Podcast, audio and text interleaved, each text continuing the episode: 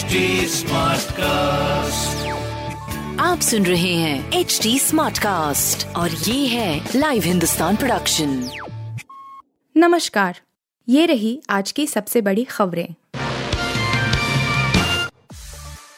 अतीक के बेटे असद को इस शख्स ने हत्याकांड से पहले भेजी थी उमेश पाल की तस्वीरें मर्डर केस में बड़ा खुलासा। उमेश पाल हत्याकांड में एक बड़ा खुलासा हुआ है। दरअसल, उमेश पाल पर गोली बरसाने वाले असद और वकील के बीच की गई चैट सामने आ गई है। इस चैट में एडवोकेट खान सौलत हनीफ ने असद को उमेश पाल की हत्या से ठीक पाँच दिनों पहले उमेश की कुछ तस्वीरें चैट पर भेजी थी। मालूम हो कि अतीक और अशरफ की हत्या से पहले अतीक के बेटे असद का यूपीएसटीएफ ने इनकाउंटर कर दिया था। उसके साथ पुलिस ने गुलाम मोहम्मद को भी मार गिराया था। 24 फरवरी को प्रयागराज में उमेश पाल की हत्या कर दी गई थी। सीसीटीवी फुटेज में कैद हुई पूरी घटना में असद भी गोली चलाते हुए देखा गया था। इसके अलावा, गुड्डू मुस्लिम बम मारता दिखाई दिया था। गुड्डू अभी फरार चल रहा है। आज तक के अनुसार, इस हत्या से ठीक पाँच दिन पहले यानी 19 फरवरी को असद के वकील सौलत हनीफ ने उमेश पाल की कुछ तस्वीरों को असद को भेजा था। इसके पाँच दिनों के बाद उमेश की हत्या हो गई। बता दें कि सौलत हनीफ को भी उम्र कैद की सजा सुनाई जा चुकी है और वह इस समय नैनी जेल में सलाखों के पीछे बंद है। 24 फरवरी को हुई घटना के बाद से यूपीएसटीएफ और यूपी पुलिस के निशाने पर अतीक अहमद और उसके परिवार से जुड़े कई सदस्य थे। अरबाज और उस्मान नामक आरोपियों को कुछ ही दिनों के भीतर मार गिराया गया था, जबकि असद और गुलाम अंद के साथ फरार हो गए थे। तेरह अप्रैल को यूपी के झांसी में एसटीएफ ने असद और गुलाम को ढूंढ निकाला था। दोनों को झांसी के पारीछा डैम के पास उस समय मार गिराया गया, जब दोनों बाइक पर सवार थे। दोनों के पास से विदेशी पिस्टल भी बरामद की गई थी। कौन है संजय राउत? मैं नहीं जानता, उद्धव गठ के नेता पर भड़क गए अजित पवार। शिवसेना के उद्धव ठाकरे वाले गट के नेता संजय राउत पर अजित पवार ने तीखा हमला बोला है। उन्होंने संजय राउत का नाम लिए जाने पर कहा कि यह कौन है? बीते कुछ दिनों में यह पहला मौका है, जब अजित पवार ने संजय राउत पर हमला बोला है। दरअसल बीते कुछ दिनों से अजित पवार के एनसीपी छोड़ने की चर्चाएँ रही है। इसे लेकर अजित पवार ने बुधवार को सफ़ाई भी दी थी और कहा था कि मैं मरते दम तक एनसीपी में रहूँगा। हालाँकि इस पर संजय राउत ने सवाल उठाया था। उन्होंने कहा था कि अजित पवार को अपना पक्ष रखना चाहिए। संजय राउत की ओर से सफ़ाई मांगे जाने के सवाल पर ही अजित पवार शुक्रवार को भड़क गए। पुणे में मीडिया से बात करते हुए उन्होंने कहा कि मैं एनसीपी में ही हूँ। यही नहीं, इस दौरान जब पत्रकारों ने पूछा कि संजय राउत तो अब भी आपके स्पष्टीकरण की बात करते हुए सवाल उठा रहे हैं। इस पर अजित पवार ने कहा कि मैं संजय राउत को नहीं जानता, कौन है यह? एनसीपी नेता ने कहा कि जब मैं उनका नाम नहीं लेता हूँ तो फिर वे हमारा नाम क्यों लेते हैं? इस तरह अजित पवार ने संजय राउत के सवालों पर तीखा जवाब दिया। गौरतलब है कि मुंबई में एनसीपी का आज एक सम्मेलन हो रहा है, जिसमें अजित पवार नहीं पहुँचे हैं। मुंबई की बजाय वह पुणे में कई कार्यक्रमों में हिस्सा ले रहे हैं। उनके एनसीपी के कार्यक्रम से दूर रहने पर सवाल उठाए जा रहे हैं। कहा जा रहा है कि शायद शरद पवार की ओर से भतीजे अजित पवार को साइडलाइन करने की कोशिशें हो रही है। हालाँकि अब तक इस बारे में कोई खुलकर नहीं बोला है, लेकिन अजित पवार की नाराज़गी के कयास फिर से तेज हो गए हैं। एनसीपी के ही एक नेता ने कहा कि अजित पवार ने पहले ही बता दिया था कि शुक्रवार के कार्यक्रम में वह हिस्सा नहीं लेंगे। ईद से पहले विवाद, पटना में अलविदा की नमाज़ के बाद अतीक अहमद अमर रहे और योगी मोदी मुर्दाबाद के नारे। माफिया से पॉलिटिशियन बने उत्तर प्रदेश के अतीक अहमद की हत्या की आग बिहार में सुलगने लगी है। राजधानी पटना में शुक्रवार को अतीक के समर्थन में प्रदर्शन किया गया। पटना रेलवे जंक्शन के पास स्थित जामा मस्जिद के बाहर मुस्लिम समुदाय के लोगों ने अतीक और अशरफ के पक्ष में नारेबाजी की। प्रदर्शनकारियों ने अतीक और अशरफ को शहीद बताया। वहीं योगी मोदी मुर्दाबाद के नारे भी लगाए। 15 अप्रैल की रात को प्रयागराज में मेडिकल जाँच के दौरान तीन बदमाशों ने दोनों की गोली मारकर हत्या कर।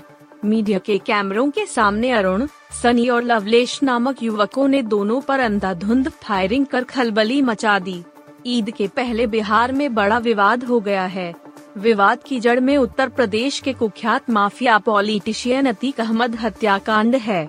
शुक्रवार को पटना जंक्शन के पास उस समय विचित्र स्थिति पैदा हो गई जब मुसलमान समुदाय के कुछ लोग अलविदा की नमाज़ के बाद सड़क पर उतर आए।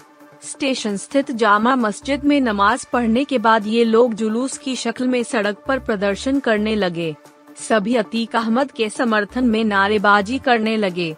प्रदर्शनकारियों ने अतीक अशरफ और अतीक बेटे असद को शहीद बताते हुए अतीक अहमद अमर रहे के नारे लगाए। इसके साथ साथ प्रधानमंत्री नरेंद्र मोदी और यूपी के सीएम योगी आदित्यनाथ के खिलाफ भी नारेबाजी की गई। प्रदर्शनकारियों ने योगी मोदी मुर्दाबाद के नारे लगाए। प्रदर्शन का नेतृत्व कर रहे रईस गजनवी नाम के शख्स ने कहा कि अतीक अहमद, अशरफ अहमद और असद अहमद को प्लान करके मारा गया। योगी सरकार ने योजनाबद्ध तरीके से अतीक उसके भाई अशरफ और बेटे असद की हत्या कराई। इसमें पुलिस और मीडिया का भी हाथ है। गजनवी ने कहा कि रोजा के दिन उन्हें अपराधियों के ज़रिए सरकार और पुलिस ने मरवा दिया। इसलिए पूरी दुनिया के मुसलमानों में अतीक अहमद को शहीद का दर्जा दिया गया है।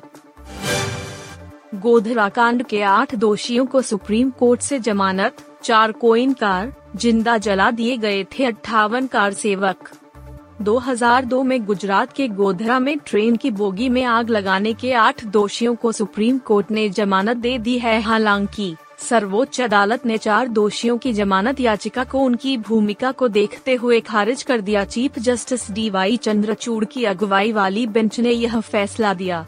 इन आठ को उम्र कैद की सजा सुनाई गई थी और ट्रायल कोर्ट ने उनकी सजा को बरकरार रखा था।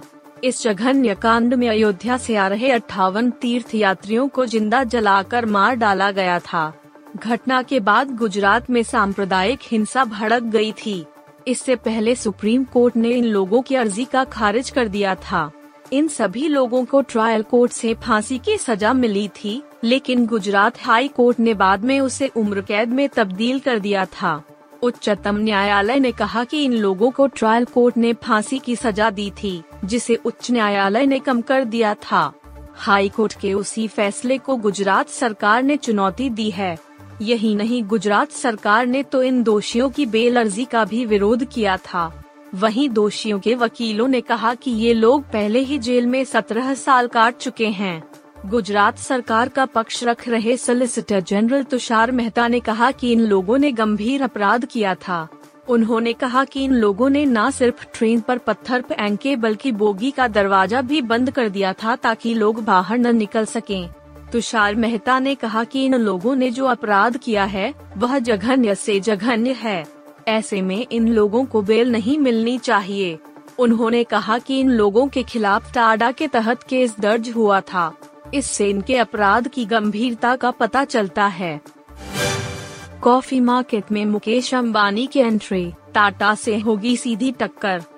अरबपति मुकेश अंबानी के रिलायंस ब्रांड्स और टाटा ग्रुप के टाटा स्टारबक्स के बीच भारत के कॉफ़ी मार्केट में कड़ी टक्कर की उम्मीद की जा रही है।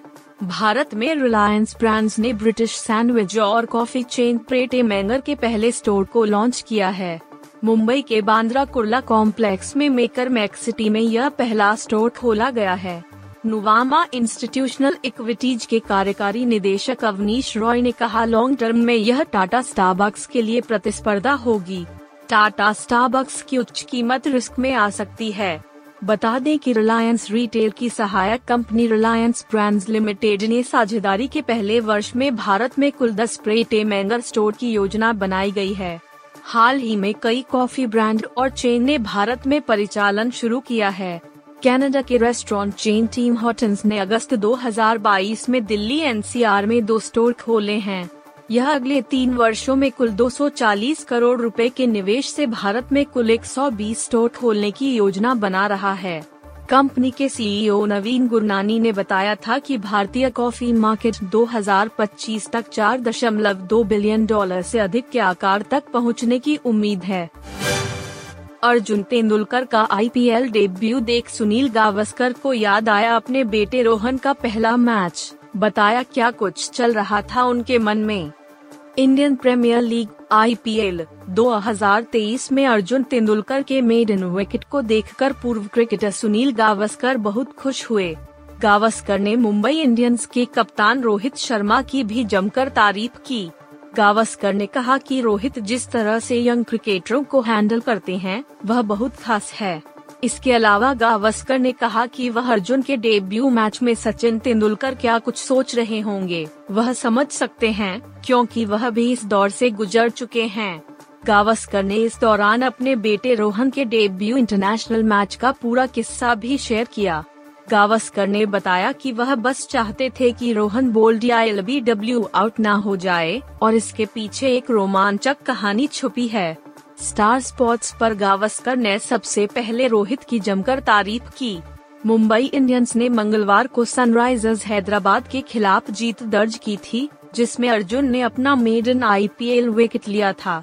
गावस्कर ने स्टार स्पोर्ट्स पर कहा, देखिए वह, रोहित, किस तरह से युवा क्रिकेटरों का उत्साह बढ़ाता है। वह गया और उसने अर्जुन को गले से लगा लिया। कप्तान, जो आप सेटेन ट्वेल्व साल सीनियर है की ओर से इस तरह से गले लगाए जाना दिखाता है कि कप्तान आपके बारे में सोचता है।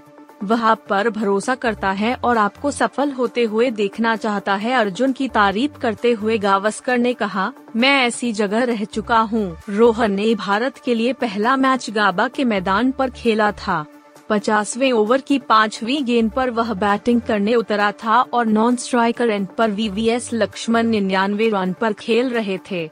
मैं बस इतना सोच रहा था कि वह बोल्ड या एल बी डब्ल्यू आउट ना हो जाए।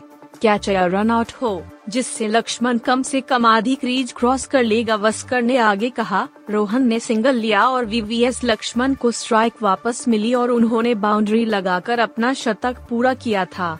बेटे की पहली गेंद पर की वह नर्वसनेस मैं इसलिए नहीं चाहता था कि वह आउट हो, क्योंकि ऐसे में लक्ष्मण का शतक रह जाता। बेटा जब खेलता है तो आपके अंदर एंजाइटी होती है, क्योंकि आपने देखा होता है कि उसने कितनी कड़ी मेहनत की है। आपने उसे प्रैक्टिस करते हुए देखा है, आपने देखा है कि वह सुबह जल्दी उठकर ट्रेनिंग पर जाता है। आपको पता होता है कि उसने कितना एफर्ट लगाया है, सफलता असफलता आपके हाथ में नहीं होती है, लेकिन कड़ी मेहनत आपके हाथ में होती है। आप सुन रहे थे हिंदुस्तान का डेली न्यूज़ रैप जो एच टी स्मार्ट कास्ट की एक बीटा संस्करण का हिस्सा है। आप हमें फेसबुक ट्विटर और इंस्टाग्राम पे एट एच टी या podcasts@hindustantimes.com पर ईमेल के द्वारा सुझाव दे सकते हैं।